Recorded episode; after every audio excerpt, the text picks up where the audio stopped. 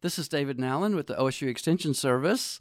Uh, have another morning program for you today. I have Becky Carroll, who is a horticulturist at Oklahoma State University, who works with pecans and other things. Uh, good morning, Becky.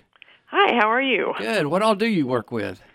Well, I'm kind of the fruity and nutty person, I guess, around here. Okay. I uh, I work with uh, fruit crops and pecans, Okay. and I am the associate extension specialist. So I get to work with people all over the state. So when people call about their pecan trees, you're the one we point them to, right? That's correct. well, we've had some real challenges trying to grow pecans in, in southwest Oklahoma. It seems like we have every insect there is. So uh, uh, we have a, quite a few abandoned pecan orchards around. So it's been a, it's been a challenging get, getting a good year. It has been uh, been kind of troublesome, especially with our weather conditions. We've had two years where we've had a early fall freeze in October, which uh, by that time the trees aren't ready for for a freeze event, Right. and so they're going into that fully loaded with leaves and and not acclimated for freezing conditions. And then we've had two years of of um, late spring freeze events as well. Right. So a lot of trees have already started pushing new foliage, and then we get a, a freeze and burn it back again. So we've had some some challenges with our weather for sure. Yeah, down here we had that October uh, uh, ice storm and Yes. tore the trees up pretty good. Yes, that we way. did at the research station just uh, south of Stillwater at Perkins also, and it's been a major um, event just to try to get that cleaned up and and and where we could even drive down through the the rows. We had so much uh, wood that was broken and hanging from the trees, so So, are, it's cleaned up now, but it's still got a little bit of work to do. so the, that's got to affect the production a little bit for the upcoming Yes. year. Yeah, it's going to affect production for sure.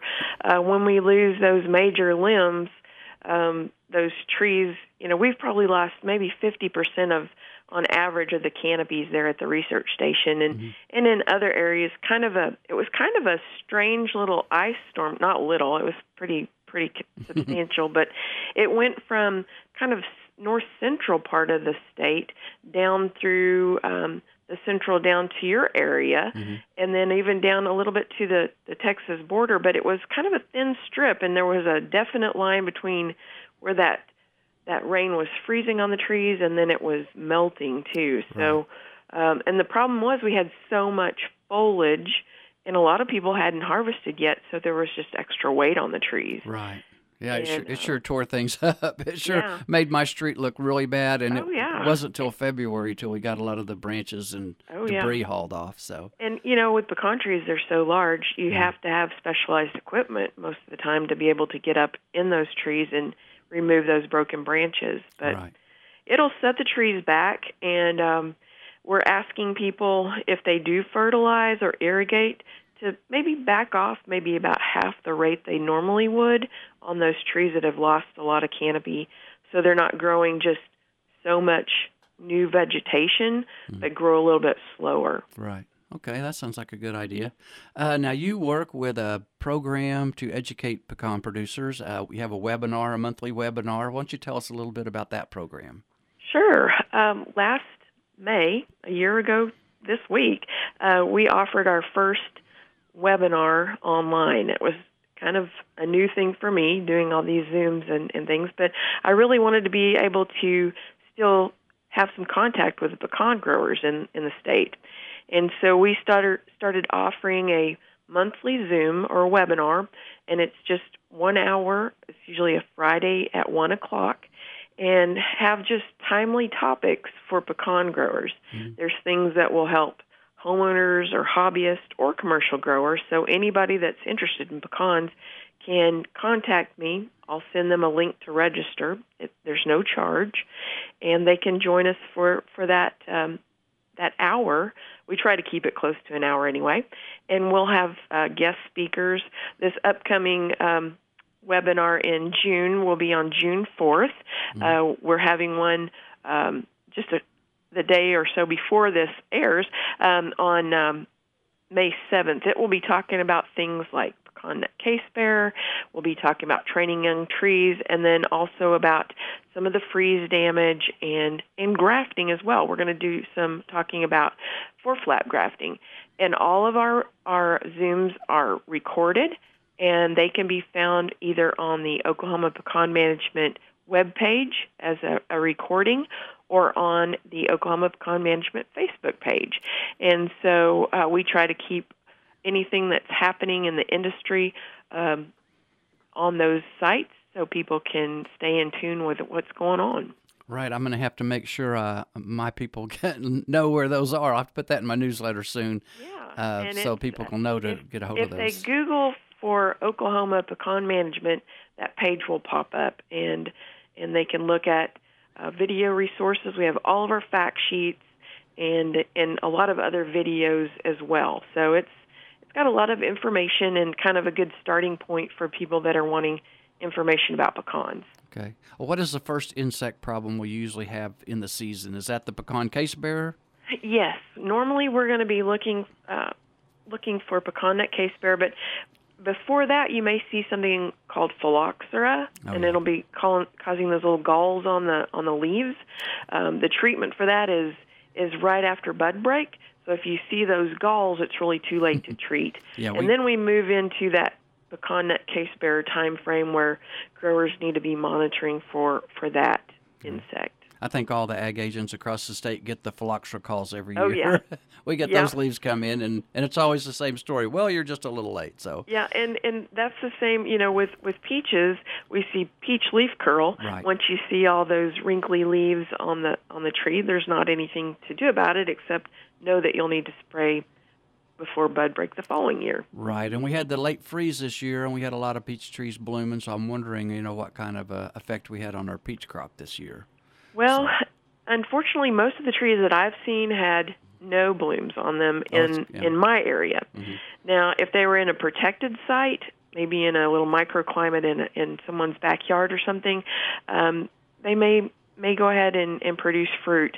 But it wasn't really so much the spring freeze that got most of our blooms. It was that uh, negative temperatures in February that ah. caused a lot of our peaches not to bloom properly. Polar blast, yes. Yeah, yeah, and I've heard that as well that they said that there weren't very many blooms on their trees this year. So that's yeah. probably what they were talking about. Yep. And and with peaches they seem to be a little um a little less hardy than things like apples and pears mm-hmm. for that that time when they're dormant. And what was pretty neat that I noticed this year that some apricots were blooming when the peaches weren't. Mm-hmm. So apricots must be more winter hardy. Mm-hmm. They're not as as hardy usually when in the spring when we have freezes because they bloom much earlier than than peaches normally. But um, but if people made it through that that April freeze as well, I mean they may they may end up with with a crop this season. But it's it's very dependent on your location. If you're in a site with a little bit more elevation or protection um, from that cold air where it settles, like in a frost pocket, um, then you know those sites may have a little bit more production. Right. But but it's and that's true with pecans as well. We had uh, not so much the winter damage from that February cold blast, but the late April freeze that we had mm-hmm. uh, burned several of our our uh, new foliage and, and flowers on some of our pecan trees around the state. And those that were in the very low spots where you normally find pecans growing along the creek and river bottoms, those trees were in those low areas had more damage than the ones that were up on a higher elevation. Right. Yes, what we usually see. It's going to be coldest down in the bottoms where That's the heavy right. air sinks down. Yeah, and that's I stress so much. You know, site selection. If you're planting, you know, a new orchard or a vineyard or any type of fruit crops, plant them up where the highest location that you can that has a little bit of air drainage away from it. Mm-hmm. That's an interesting thought. Yeah, we've we've lost a lot of pecan orchards as well over the years, and mainly I think it was because they just got frustrated with all the insect problems. Uh, it just seems like you couldn't get a pecan without a hole in it. so well, it, and that the holes in the pecans, those are going to be from our we, pecan weevil, right? And so that's a different type of of critter than you know we talked about phylloxera and pecan nut case bearer, but for the pecan weevil they overwinter in the soil underneath those pecan trees for two to three seasons, and they're protected under in that soil in this little earthen cocoon. And then once we get some really good rains or irrigation in that July, August, September, October timeframe, then they start coming out of the ground. Wow. And then they go to the first dark upright object, which is usually the pecan trunk. Mm-hmm. And most of them climb the, the trunk, and a few try to fly. But um, we we usually recommend that growers or even homeowners can use a what we call a circle trap, mm-hmm. and it's um, it encircles the trunk about oh we usually put it about uh, chest to head high on our, on their tree trunks, and it's got kind of like a boll weevil trap top on the on the top of it. Right. But we um, we have a screen around the trunk where the weevils are funneled up into that trap, and then you can know when they're active and when you might need to spray. Right. Now they used to have a pheromone, but I haven't heard that that was working as well lately. Not. We don't usually use pheromones for for weevil. Yeah.